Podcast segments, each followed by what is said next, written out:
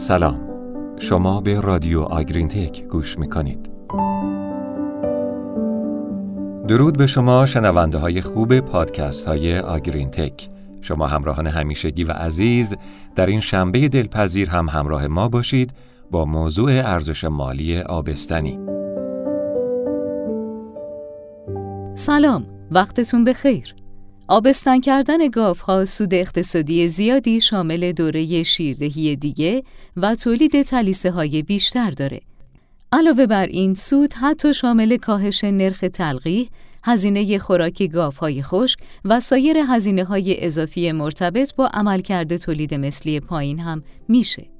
طبق نظر دکتر جان فترو از دانشگاه مینسوتا، بهبود نرخ آبستنی در گله های شیری باعث سود اقتصادی بیشتر میشه.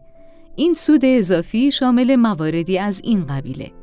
کاهش روزهای شیردهی در گله های شیری که منجر به تولید شیر بیشتر میشه، کاهش نرخ حذف گاوهای خوب فقط به دلیل مشکلات تولید مثلی، افزایش تولید گوساله برای جایگزینی و فروش بهبود پیشرفت ژنتیکی، مدیریت مناسبتر و کاهش تنوع در طول دوره خشکی و شیردهی، زایش تلیسه ها در سن و شرایط مناسب.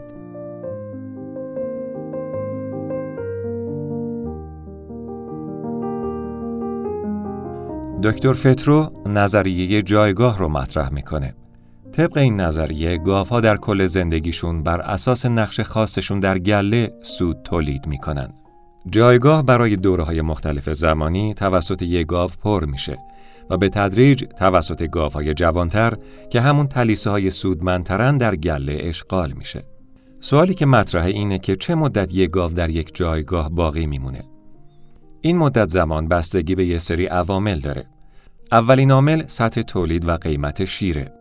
گاوهای با سطح تولید بالاتر نسبت به گاوهای با تولید کم عموماً بیشتر در جایگاه خودشون در گله میمونن. در بیشتر موارد اگر یک تلیسه جایگزین بتونه عملکرد طولانی مدت بهتری از یک گاو مسن داشته باشه، گاو مسن از جایگاه خودش حذف میشه.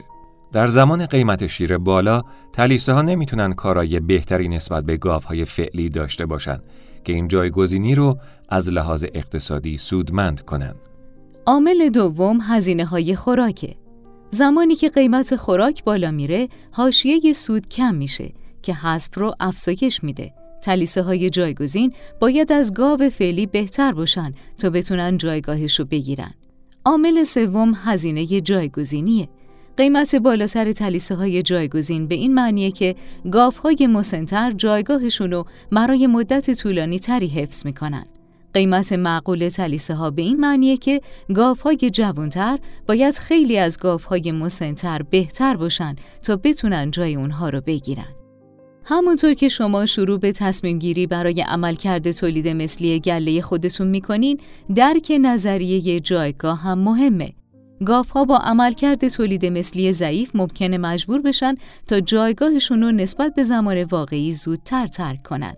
با بهبود تولید مثل شما می‌تونین به جای حذف گاف ها به خاطر وضعیت تولید مثلی تصمیم هایی بر اساس سودمندی گاف ها در گله بگیرید.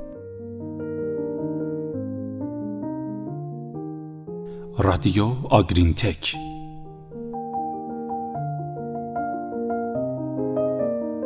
محاسبه ارزش آبستنی بسته به قیمت شیر و هزینه تلیسه های جایگزین داره و بین 200 تا 600 دلار میارزه.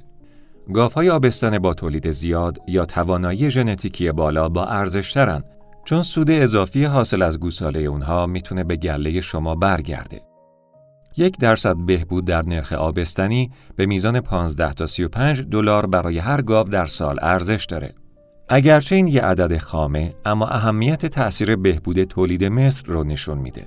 برای مثال اگه یه گله 800 رأسی نرخ آبستنی 17 درصد داشته باشه و با تغذیه و مدیریت مناسب اونو به 20 درصد برسونه گله شاهد بهبود 45 تا 105 دلاری به ازای هر گاو در سال یا سود بیشتر بین 36 هزار تا 84 هزار دلار در سال میشه.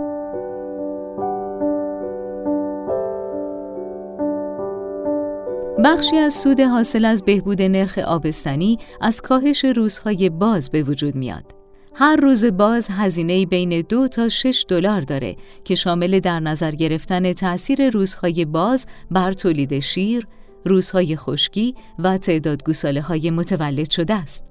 هزینه روزهای باز در گله هایی با عملکرد تولید مثلی پایین بیشتره چون اونها اثرات منفی افزایش روزهای باز رو به دلیل برنامه های ضعیف مدیریتی تجربه می کنند. سعی کنید تغییرات اقتصادی ایجاد کنید. از اعداد استفاده کنید تا در مورد تغییرات برنامه های تولید مثلی و انتخاب اینکه کدوم گاف ها باید حذف بشن تصمیم بگیرید. یه روش سفارش شده استفاده از اکسله. برای تعیین اینکه جایگاه برنامه های تولید مثلی شما کجاست و به کجا خواهید رسید. در این برنامه ها شما باید روزهای باز و تعداد گاف های حذف شده در گله رو حساب کنید. این باعث میشه تا شما یک سطح پایه برای عملکرد فعلی و آینده خودتون مشخص کنید. رادیو آگرین تک در همون برنامه اکسل شما در صفحه مجزا این اعداد رو حساب کنید که در آینده به کجا می‌خواهید برسید. این می‌تونه شامل بهبود روزهای باز، درصد حذف گله یا نرخ آبستنی بالاتر باشه. اگر شما می‌خواهید که برای برنامه جدیدتون هزینه ای در نظر بگیرید، با این اعداد می‌تونید واقع بین باشید که نسبت به هدف نهایی اگه نرخ آبستنی بالاتر بره یا نرخ حذف کم بشه، ممکنه روی کاغذ مناسبتر به نظر برسه، اما شاید در واقعیت برای شما گرونتر باشه. با وضعیت فعلی و اهداف جدید که ایجاد شده، یک بودجه بر اساس سود فعلی و همینطور تغییرات در هزینه و سود از برنامه آینده رو در نظر بگیرید.